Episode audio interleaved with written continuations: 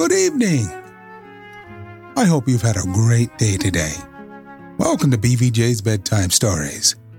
I'm Big Voice Jay, and this is a show where we get you ready for a good night's sleep with public domain short stories just for you. Links to all the stories can be found at the show notes at bedtimewithbvj.com. And if you'd like to support the show, there's a Buy Me a Coffee link on every page and post. Tonight, we continue our story The Hound of the Baskervilles by Arthur Conan Doyle. I may have commented upon my friend's power of mental detachment, but never have I wondered at it more than upon that spring morning in Cornwall, when for two hours he discoursed upon celts, arrowheads, and shards, as lightly as if no sinister mystery were waiting for solution. It was not until we had returned in the afternoon to our cottage that we found a visitor awaiting us, who soon brought our minds back to the matter in hand. Neither of us needed to be told who that visitor was.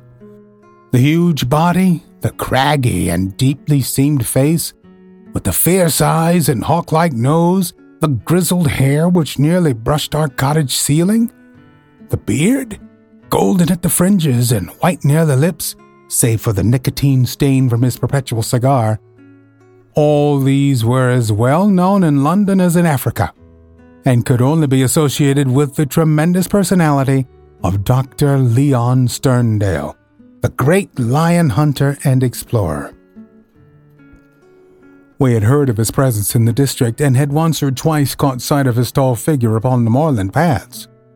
He made no advances to us, however, nor would we have dreamed of doing so to him, as it was well known that it was his love of seclusion which caused him to spend the greater part of the intervals between his journeys in a small bungalow buried in the lonely wood of Beauchamp Arriance. Here, amid his books and his maps, he lived an absolutely lonely life, attending to his own simple wants and paying little apparent heed to the affairs of his neighbors.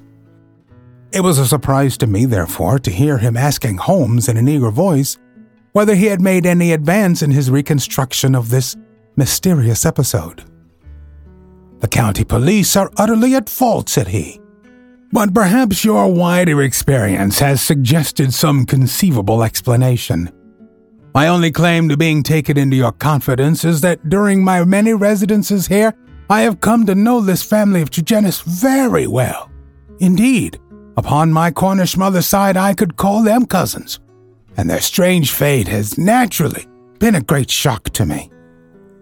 I may tell you that I had got as far as Plymouth upon my way to Africa, but the news reached me this morning and I came straight back again to help in the inquiry. Holmes raised his eyebrows. Did you lose your boat through it?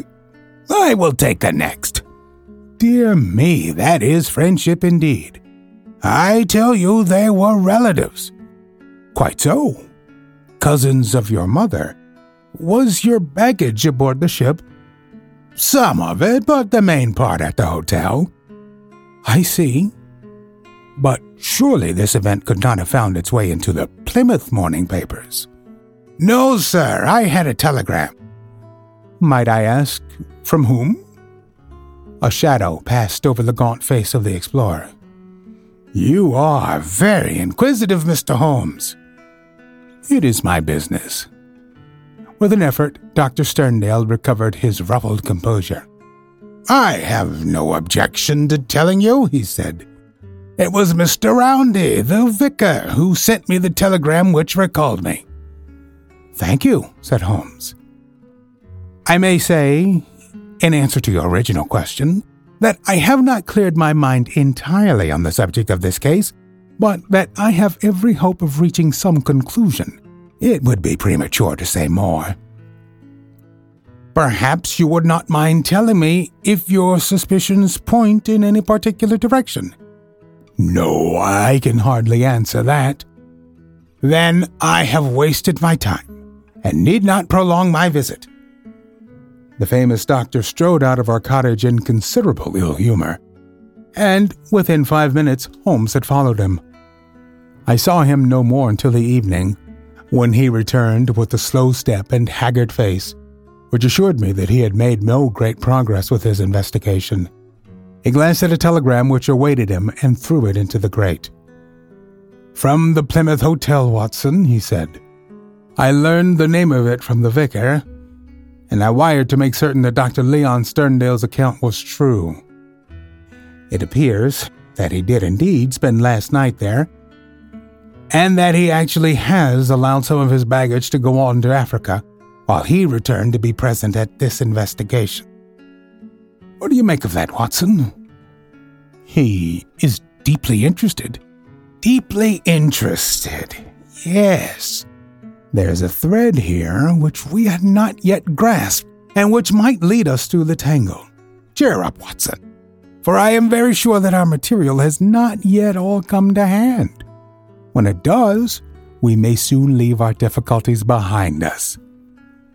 Little did I think how soon the words of Holmes would be realized, or how strange and sinister would be that new development which opened up an entirely fresh line of investigation. I was shaving at my window in the morning when I heard the rattle of hoofs and, looking up, saw a dog cart coming at a gallop down the road. It pulled up at our door, and our friend, the vicar, sprang from it and rushed up our garden path. Holmes was already dressed, and we hastened down to meet him.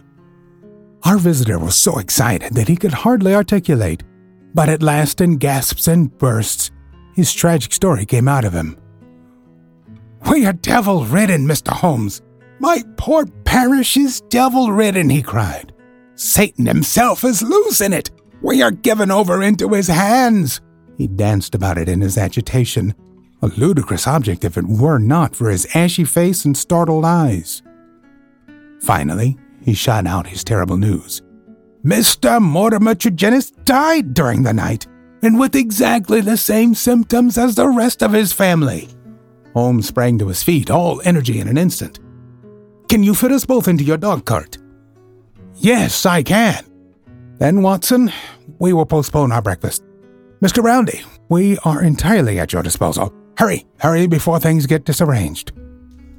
The lounger occupied two rooms at the vicarage, which were at an angle by themselves, the one above the other. Below was a large sitting room, above his bedroom. They looked out upon a croquet lawn, which came up to the windows. We had arrived before the doctor or the police, so that everything was absolutely undisturbed. Let me describe exactly the scene as we saw it upon that misty March morning.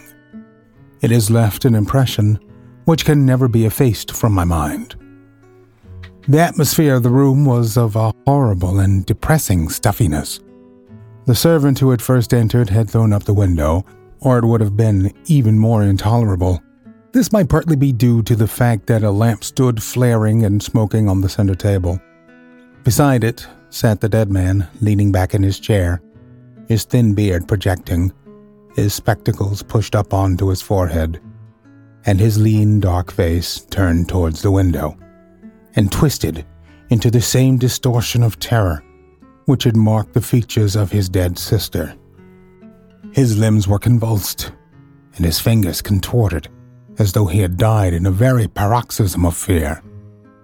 He was fully clothed, though there were signs that his dressing had been done in a hurry. We had already learned that his bed had been slept in, and that the tragic end had come to him in the early morning. One realized the red hot energy which underlay Holmes's phlegmatic exterior when one saw the sudden change which came over him from the moment that he entered the fatal apartment. In an instant he was tense and alert, his eyes shining, his face set, his limbs quivering with eager activity. He was out on the lawn, in through the window, round the room, and up into the bedroom, for all the world like a dashing foxhound drawing a cover. In the bedroom, he made a rapid around and ended by throwing open the window, which appeared to give him some fresh cause for excitement, for he leaned out of it with loud ejaculations of interest and delight. Then he rushed down the stair out through the open window threw himself upon his face on the lawn, sprang up and into the room once more, all with the energy of the hunter who was at the very heels of his quarry. The lamp, which was an ordinary standard, he examined with minute care, making certain measurements upon its bowl. He carefully scrutinized with his lens the talc shield which covered the top of the chimney and scraped off some ashes which adhered to its upper surface, putting some of them into an envelope which he placed in his pocketbook. Finally, just as the doctor and the official police put it in appearance, he beckoned to the vicar, and we all three went out upon the lawn. I am glad to say that my investigation has not been entirely barren, he remarked. I cannot remain to discuss the matter with the police, but I should be exceedingly obliged, Mr. Roundhay, if you would give the inspector my compliments and direct his attention to the bedroom window and to the sitting room lamp. Each is suggestive, and together they are almost conclusive. If the police would desire further information, I shall be happy to see any of them at the cottage. And now, Watson, I think that perhaps we shall be better employed elsewhere. It may be that the police resented the intrusion of an amateur, or that they imagined themselves to be upon some hopeful line of investigation, but it is certain that we heard nothing from them for the next two days. During this time, Holmes spent some of his time smoking and dreaming in the cottage, but a greater portion in country walks, which he undertook alone, returning after many hours without remark as to where he had been. One experiment served to show me the line of his investigation. He had bought a lamp which was the duplicate of the one which had burned in the room of Mortimer Tregennis on the morning of the tragedy. This he filled with the same oil as that used at the vicarage, and he carefully timed the period which it would take to be exhausted. Another experiment which he made was of a more unpleasant nature, one which I am not likely ever to forget. You will remember, Watson, he remarked one afternoon, that there is a single common point of resemblance in the varying reports which have reached us. This concerns the effect of the atmosphere of the room, in which case upon those who had first entered it. You will recollect that Mortimer Tregennis, in describing the episode of his last visit to his brother's house, remarked that the doctor on entering the room fell into a chair. You had forgotten? Well, I can answer for it that it was so. Now you will remember also that Mrs. Porter, the housekeeper, told us that she herself fainted upon entering the room and had afterwards opened the window. In the second case, that of Mortimer Tregennis himself, cannot have forgotten the horrible stuffiness of the room when we arrived, though the servant had thrown open the window. That servant, I found upon inquiry, was so ill that she had gone to her bed. You'll admit, Watson, that these facts are very suggestive. In each case, there is evidence of a poisonous atmosphere. In each case, also, there is combustion going on in the room. In the one case, a fire, in the other, a lamp. The fire was needed, but the lamp was lit, as a comparison of the oil consumed will show long after it was broad daylight. Why? Surely because there is some connection between three things the burning, the stuffy atmosphere, and finally, the madness or death of those unfortunate people. That is clear, is it not? It would appear so. At least we may accept it as a working hypothesis. We will suppose then that something was burned in each case which produced an atmosphere causing strange toxic effects. Very good. In the first instance, that of the Tregennis family, this substance was placed in the fire. Now the window was shut, but the fire would naturally carry fumes to some extent up the chimney. Hence, one would expect the effects of the poison to be less than in the second case, where there was less escape for the vapor. The result seems to indicate that it was so, since in the first case, only the woman, who had presumably the more sensitive organism, killed. The others exhibiting that temporary or permanent lunacy, which is evidently the first effect of the drug. In the second case, the result was complete. The facts, therefore, seem to bear out the theory of a poison which worked by combustion. With this train of reasoning in my head, I naturally looked about in Mortimer Tregennis's room to find some remains of the substance. The obvious place to look was the talc shelf or smoke guard of the lamp. There, sure enough, I perceived a number of flaky ashes, and round the edges a fringe of brownish powder, which had not yet been consumed. Half of this I took, as you saw, and I placed it in an envelope. Why half, Holmes? It is not for me, my dear Watson, to stand in the way of the official police force. I leave them all the evidence which I found.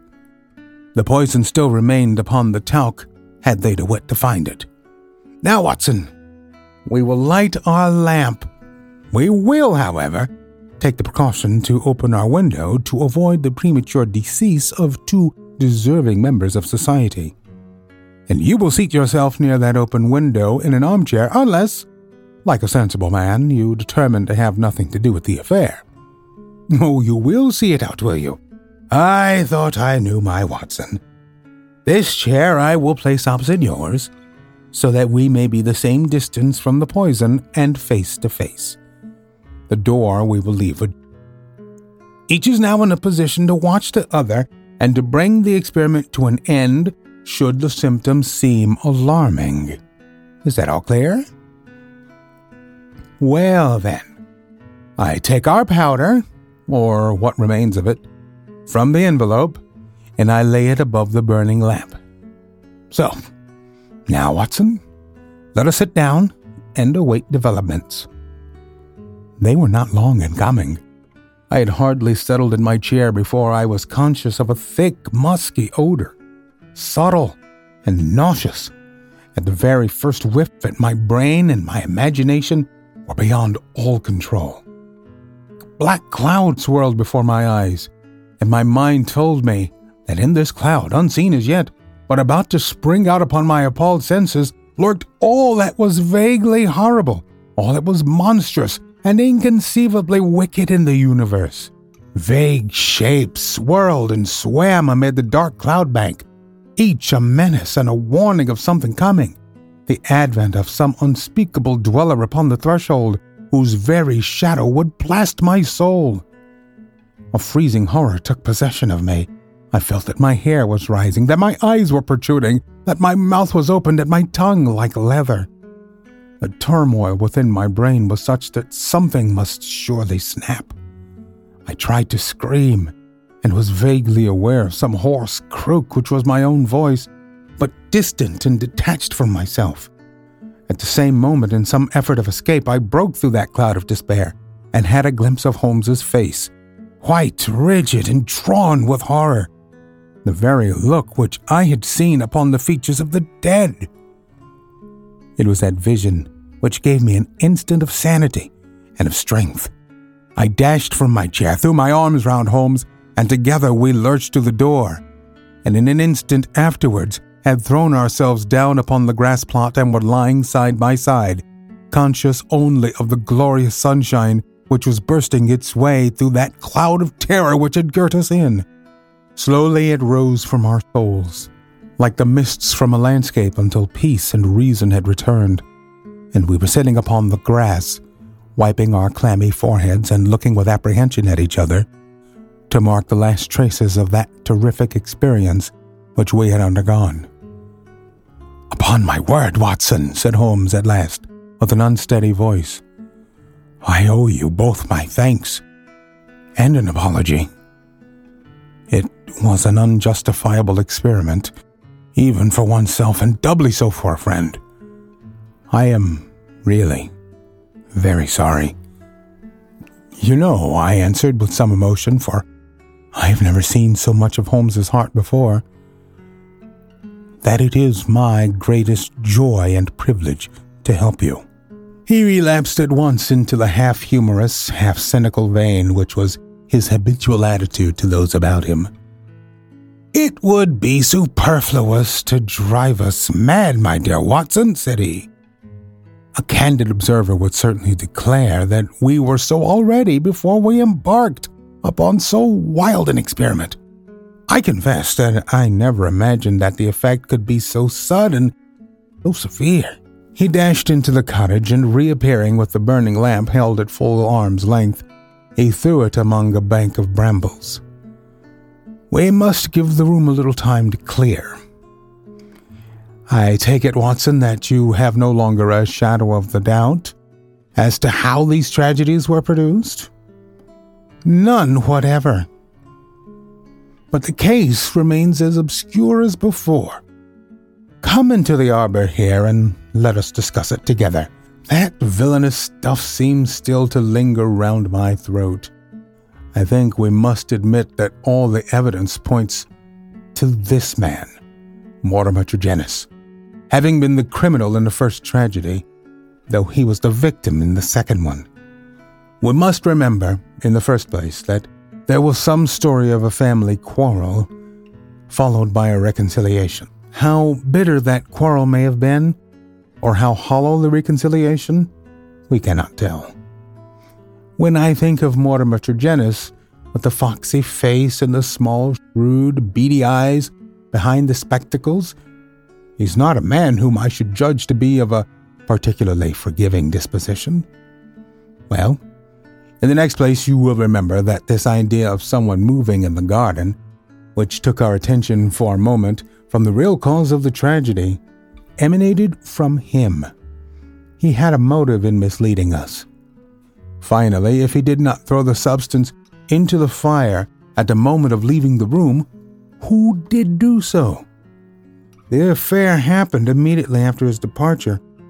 Had anyone else come in, the family would certainly have risen from the table. Besides, in peaceful Cornwall, visitors did not arrive after 10 o'clock at night. We may take it then that all the evidence points to Mortimer Tregennis as the culprit. Then his own death was suicide? Well, Watson, it is on the face of a not impossible supposition. The man who had the guilt upon his soul of having brought such a fate upon his own family might well be driven by remorse to inflict it upon himself. There are, however, some cogent reasons against it. Fortunately, there is one man in England who knows all about it, and I have made arrangements by which we shall hear the facts this afternoon from his own lips. Ah, he is a little before his time. Perhaps you will kindly step this way, Dr. Leon Sterndale. We have been conducting a chemical experiment indoors, which has left our little room hardly fit for the reception of so distinguished a visitor. I had heard the click of the garden gate and now the majestic figure of the great African explorer appeared upon the path. He turned in some surprise toward the rustic arbor in which we sat. You sent for me, Mr. Holmes. I had your note about an hour ago, and I have come, though I really do not know why I should obey your summons. Perhaps we can clear the point up before we separate, said Holmes. Meanwhile, I am much obliged to you for your courteous acquiescence. You will excuse this formal reception in the open air, but my friend Watson and I have nearly furnished an additional chapter to what the papers call the Cornish horror, and we prefer a clear atmosphere for the present. Perhaps, since the matters which we have to discuss will affect you personally in a very intimate fashion, it is as well that we should talk where there can be no eavesdropping. The explorer took his cigar from his lips and gazed sternly at my companion. I am at a loss to know, sir, he said, what you can have to speak about which affects me personally in a very intimate fashion. The killing of Mortimer Tregennis, said Holmes.